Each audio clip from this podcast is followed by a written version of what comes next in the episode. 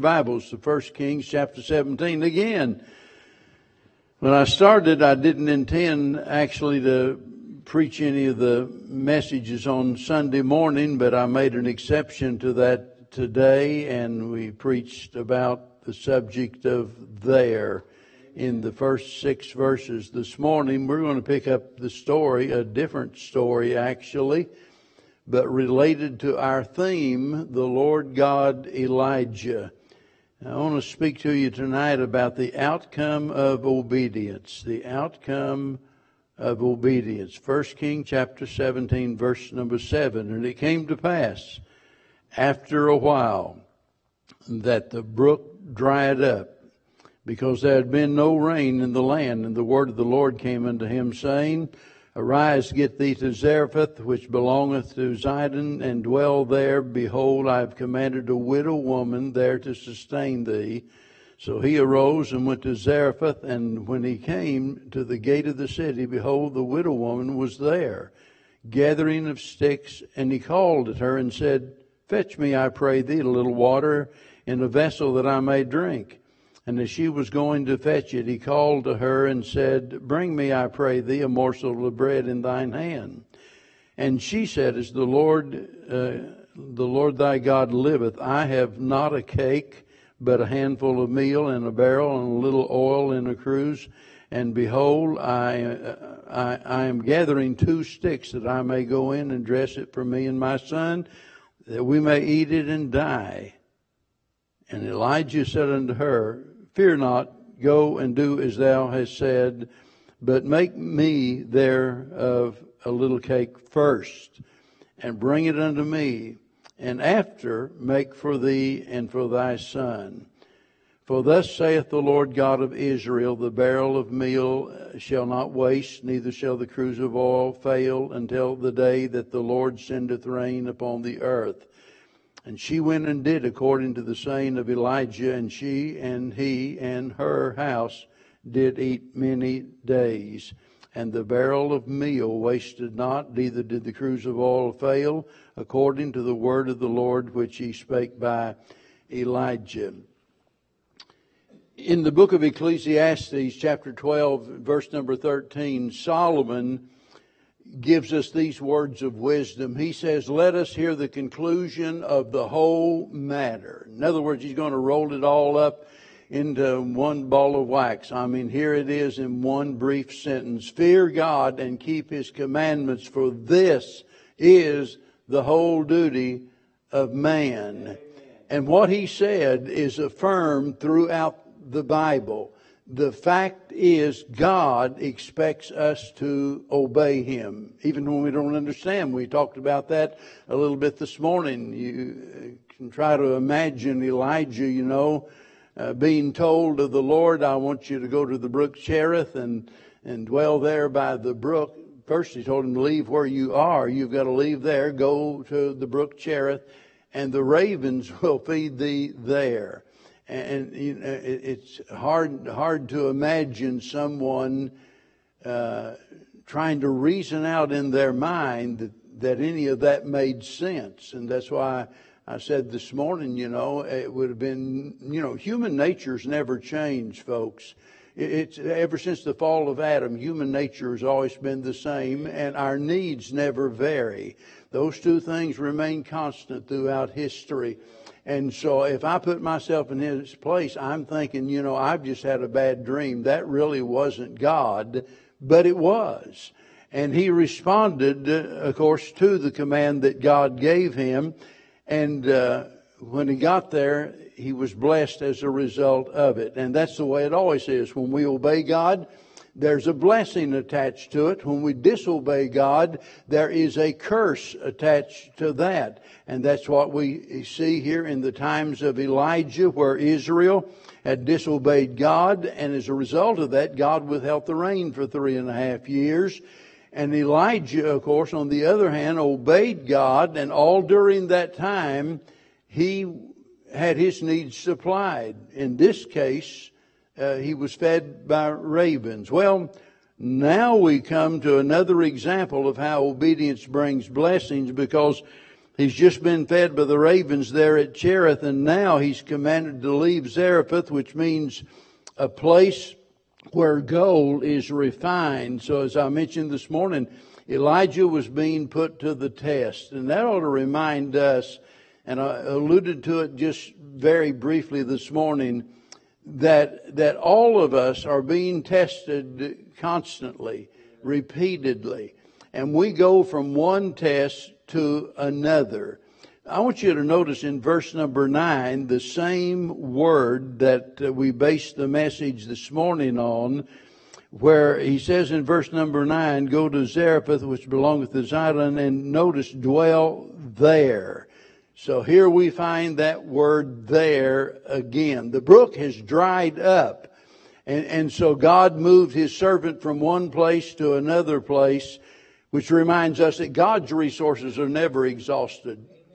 You know, ours might be at times. The brook dried up. There, there is no more water, but he, he moves his servant to a place where there, where there are supplies, and God always has plenty for those that obey him. But it's always for those that are there, wherever there might be in your life. It's the place that God wants you to be at that particular time in your life. And when we get there, we have the confidence that God's going to supply our needs. Now, there's three things about the outcome of obedience that I want you to notice in this story. First of all is the move itself here in verse number 8 and verse 9. You don't need to read it all again. But here is, is Elijah demonstrating his willingness to obey God, which is the key to receiving blessings. But notice in verse number nine that, that his actions are based on God's promise. He says, notice, I have commanded a widow woman there to sustain thee. So he didn't just, you know, didn't just tell him to go there. You know, that, that is a command, but there's a promise attached to the command that when you go there, there'll be a widow woman that will sustain thee. Well, again, I have to try to put myself in his shoes and wonder what he must have thought. Well, maybe he envisioned a wealthy widow of some kind that would bankroll his ministry. Oh man, I can't, I can't wait to get there. I mean, this old gal, you know, she's probably got all kinds of money and she's going to be able to take care of me and supply my needs. She's probably got a lot in reserve and so forth. And so he, you know, he might, might have been thinking that. I, I, I don't know. But the fact of the matter is he went. He, his trust was in the Lord. He wasn't motivated by personal gain but rather this is what God said, you know, I want you to do, and that's what He did, and God can't lie. And because God can't lie, we can always trust Him. You know, on the other hand, Elijah might have thought, you want me to go to a widow? Because, you know, at that time in history in that part of the world and what have you, the widows were the, usually the ones that were in great need. And so he might have, instead of thinking of her as a wealthy widow, he might have been thinking about her as somebody that's down and out, probably that can't take care of herself. How in the world is she going to take care of me? You see, that's where so many times we try to reason things out and we we get our minds all twisted up and warped around instead of saying, you know, I don't know the details. I have no idea what to expect except there's going to be a widow woman there and she, God's going to use her to give me what I need. That, that's all he needed to know. And God told me to go there. And so this is the move. And there's so many times, you know, that people in life refuse to move when God speaks uh, don't lose sight of the fact that, as I said this morning, there was a geographical location for Elijah. For us, it might be forsaking some sin, breaking some habit, getting rid of some bad attitude in our life. It can be accepting a challenge in our life. It can be enduring certain trials in our life and, and, and a lot of different things. But wherever there is, that's where we need to be but it takes us to move. We, you know, we can't stay where we are. And so many times, you know, we get locked down in our comfort zone. We don't want to leave there. We, we, you know, we feel like we've got security where we are and we, we, we don't want to leave. It, it's, you know, we envision it's going to be something that's not only difficult, but something that, you know, maybe is unpopular or something that's going to be inconvenient. And uh, we, something about especially us Americans, we just don't like for people to rock the boat. We, you know, we got our little plans laid out and we don't want anybody to interfere with that. And God has a way of just stepping right into the middle of, of a person's life and changing everything. And that ought to be all right with us. Why should it matter?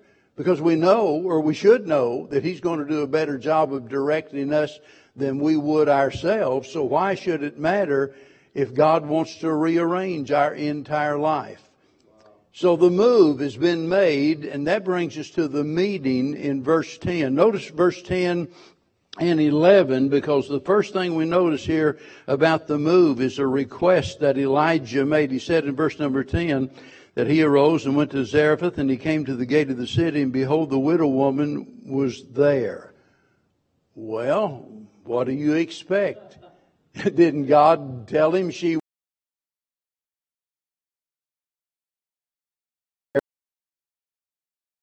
called for her and said, Fetch me, I pray thee, a little water in, in a vessel that I may drink. And as she was going to fetch it, it's kind of like, and oh yeah, notice, and oh yeah, bring, bring me, I pray thee, a morsel of bread in thine hand. Now it's amazing to me that he meets this woman there. He doesn't know her. He doesn't know that that is the widow woman. I, as far as I know, I, I think there's something I'll get to in just a minute that sort of tipped him off. But when he gets there, he just sees a woman there out gathering sticks. But he saw the possibility that this was the woman of whom the Lord spoke. So he sees the possibility, and I think that's important because it's good for us to see the potential in people. So many times we don't. We look at somebody's life and they're so messed up and unconcerned about spiritual things and we just assume that there's no potential there. We just assume they'll never turn to the Lord. They'll never serve God. They'll never be worth anything. We need to learn to see the potential in people because too many times we look on the dark side. You know, we look at their past behavior. And oh, I, I know the past behavior is the best way to, you know, to predict future behavior. I understand that. But God has a way of turning a life upside down to where past behavior doesn't matter at all. And so let's not be so quick to give up on people and look at the potential that people, that people has. Now, notice again, he makes his request but he asked for only the bare necessities. He could have said, you know, man, I, those ravens have been feeding me, and I, I, I, I don't know. I'm just kind of, I'm just kind of bored with their diet. I, I didn't like what they brought. You know, I, I want to, I want a ribeye steak. You know, whatever. But he didn't do that. He just asked for the necessities there Boy, that's a lot different than some of the modern day preachers that I know of, you know. Uh, they, wow, it's, so many times and you see it all of the time now, and I'm not going to go into mentioning a bunch of names, but you see these preachers that specialize in preying on widows and those poor older folks that are on a fixed income and all of a sudden you learn they live in these huge, huge mansions and, and, and have their own jets and so on and so forth. And there's just something about that seems wrong to me. I, it always has, I, you know. And, and, and, and to, to bait those poor people into giving, you know, by putting them on a guilt trip that if you had as much faith as I did, you can have all the stuff I got. Well, there's no truth to that you can be as dedicated as the Apostle Paul and end up in prison. You see, that, that's for God to decide. But the point is, we need to learn to be content with whatever it is that God provides for us. And I think Elijah was. You know, he, he said, I, I, I just need some water and a little cake. I just need the basic necessities. By the way, God told us to be content in whatever state that we're in, didn't He? God told us, you know, to be content if we just have the bare necessities of life. And one of the most vicious battles that we face is discontentment. And, and, I think all of us, especially in America, all of us to some degree, we, we struggle with that. Because, you know, it's really easy to say, well, boy, God has just blessed me so greatly. I'll tell you what, I've never been more content than I am right now. Yeah, yeah. But boy, in a day or two later, when something doesn't go your way or you don't get this or you don't get that, all of a sudden you're all bent out of shape and complaining about how unfair life is and what have you. How, how is it that we suppose that that we have the right to disobey God. And we might as well face it, you know, that whenever it comes to this matter of discontent, most people don't think of it as any great, terrible sin in their life because they're discontent. You know, after all, I'm not a drunk, I'm not a thief, I'm just discontent. Again, do you understand what an insult that is to God for God to say, in all of my wisdom the greatness of my love, this is what I've chosen to give you, and, and you say, well, I'm not satisfied with that.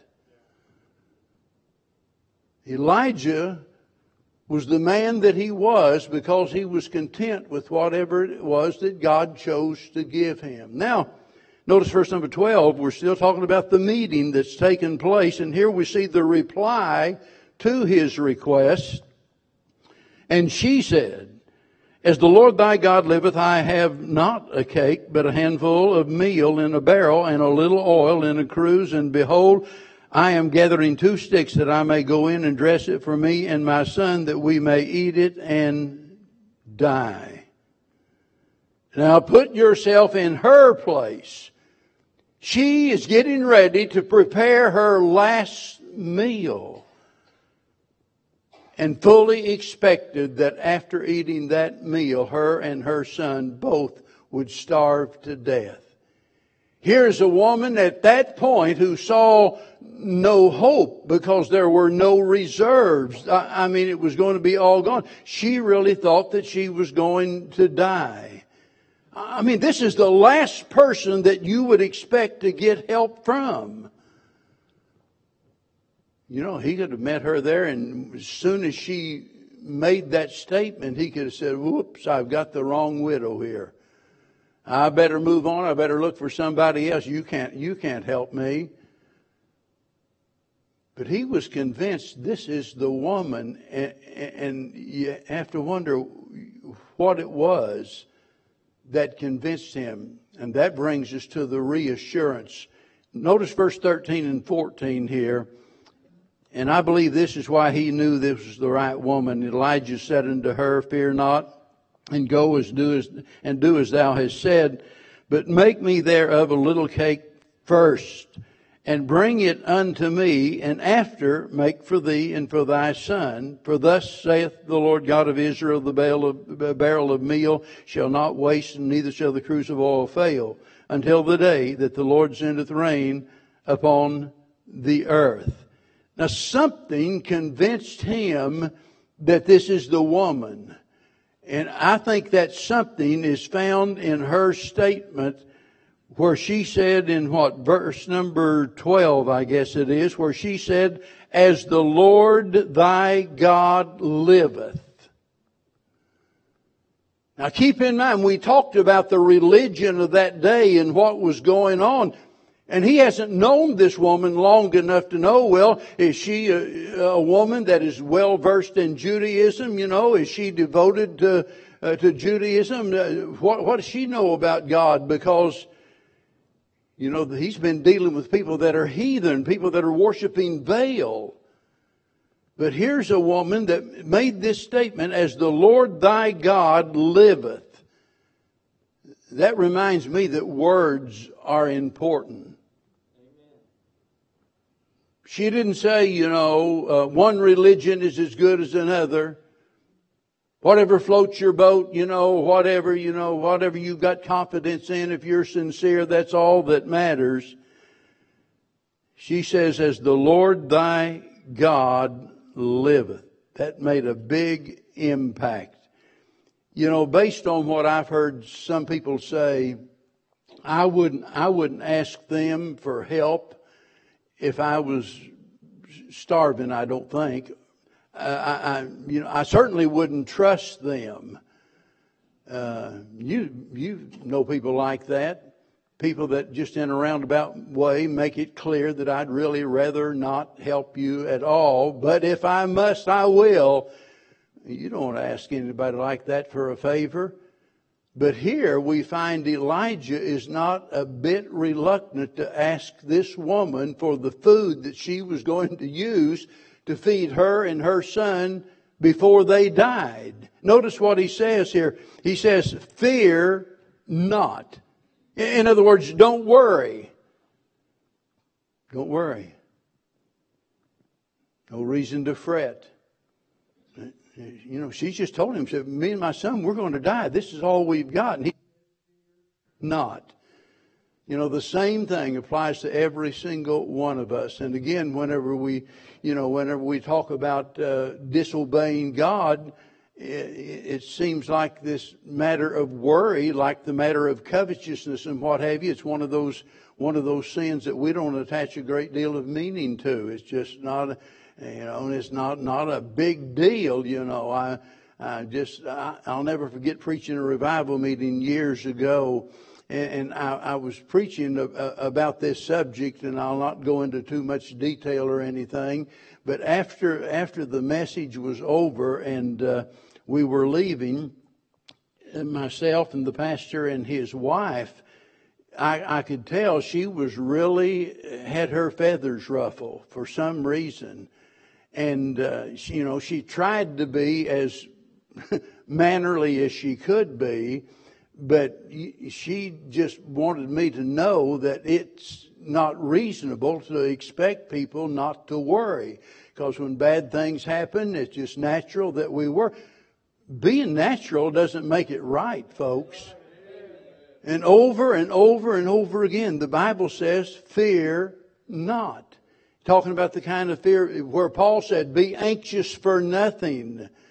And so it is a problem because it indicates a lack of faith on our part. But notice, with this reassurance that he, he drops the bomb here, listen to what he says. Make me thereof a little cake first and bring it unto me. It wasn't enough to, you know, just go cook me something and, but bring it to me. Boy, I, I got to tell you, there are a lot of women that would have really resented that. Amen.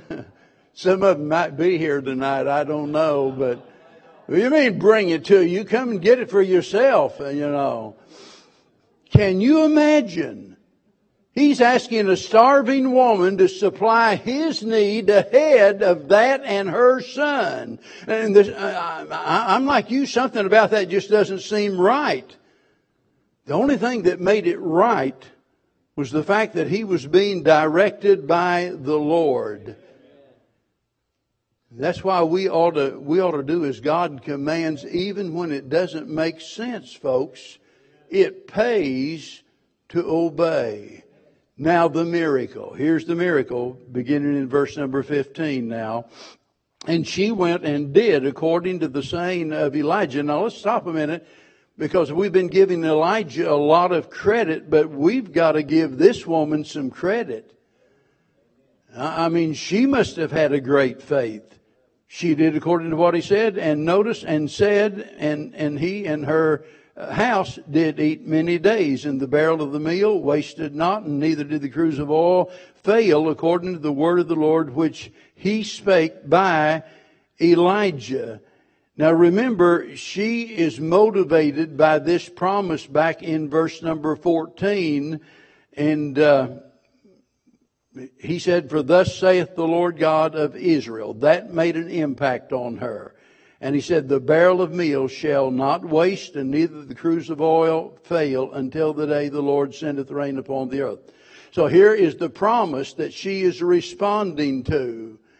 She is assured that if I obey God, as unreasonable as it seems, if I do what God wants me to do, I can have the assurance that God will supply my need. Uh, and He did, which which means that there was a miracle every day. Every every meal was a miracle. kind of like I said this morning, you know, you know, whether the food comes by rail or ravens, it doesn't make any difference. It's still a gift from God. Now, I know maybe some of you are thinking, man, I wish I had that kind of faith. I want that kind of faith. The kind of faith that's willing, you know, as soon as I know the will of God, that I'm all in. I, you know, I, am going to do my best to do His will, regardless of how difficult or dangerous it might be. Well, the good news is we can get that kind of faith. Faith cometh by hearing, and hearing by the Word of God, you see.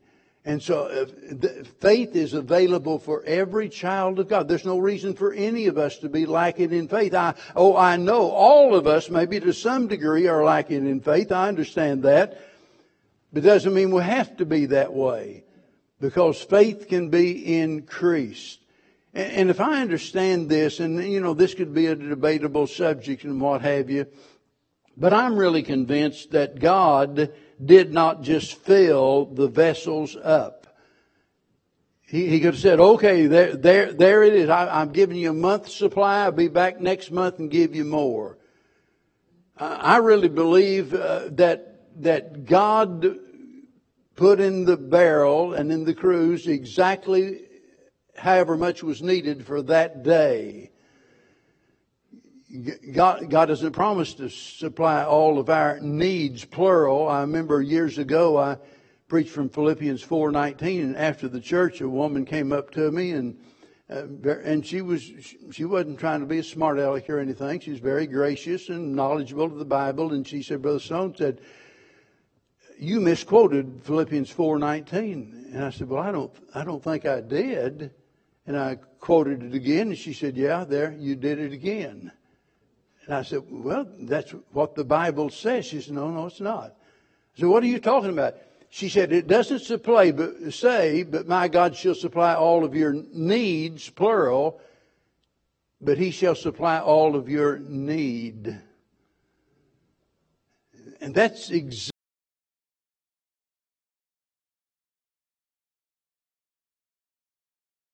Say, pray for your annual, you know, your annual bread pray for your daily bread. Oh, but we, you know, we, we like to have that comfort. We like to have that nest egg. We like to have a stash put away. We, we like to know that the cupboards aren't bare, that there's always going to be plenty. And God says, no, if you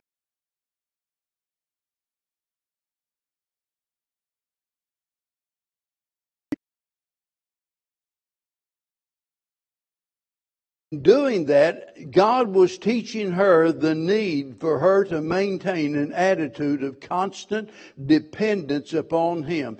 Don't kid yourself. Whenever, whenever we have an abundance, we tend to forget God. And God had warned Israel about that in the book of Deuteronomy. When they were rich and increased in goods and what have you, He warned them about forgetting God.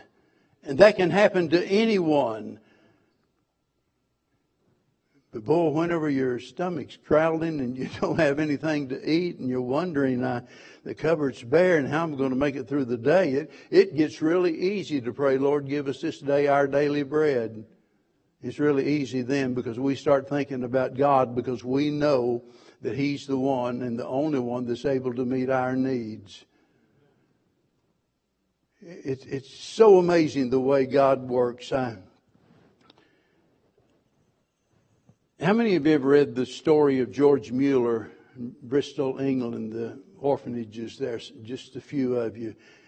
Boy, everybody ought to read that story. It is so amazing. It, to think about what God did with that man, and here was a man that had a burden for all of the those orphan children and brought them in and and started one orphanage and then another and ministered to them without ever asking anybody for anything. And there were times that they, at the moment he had the kids to go in and sit down and even ask the blessing on the food, and there wasn't any food.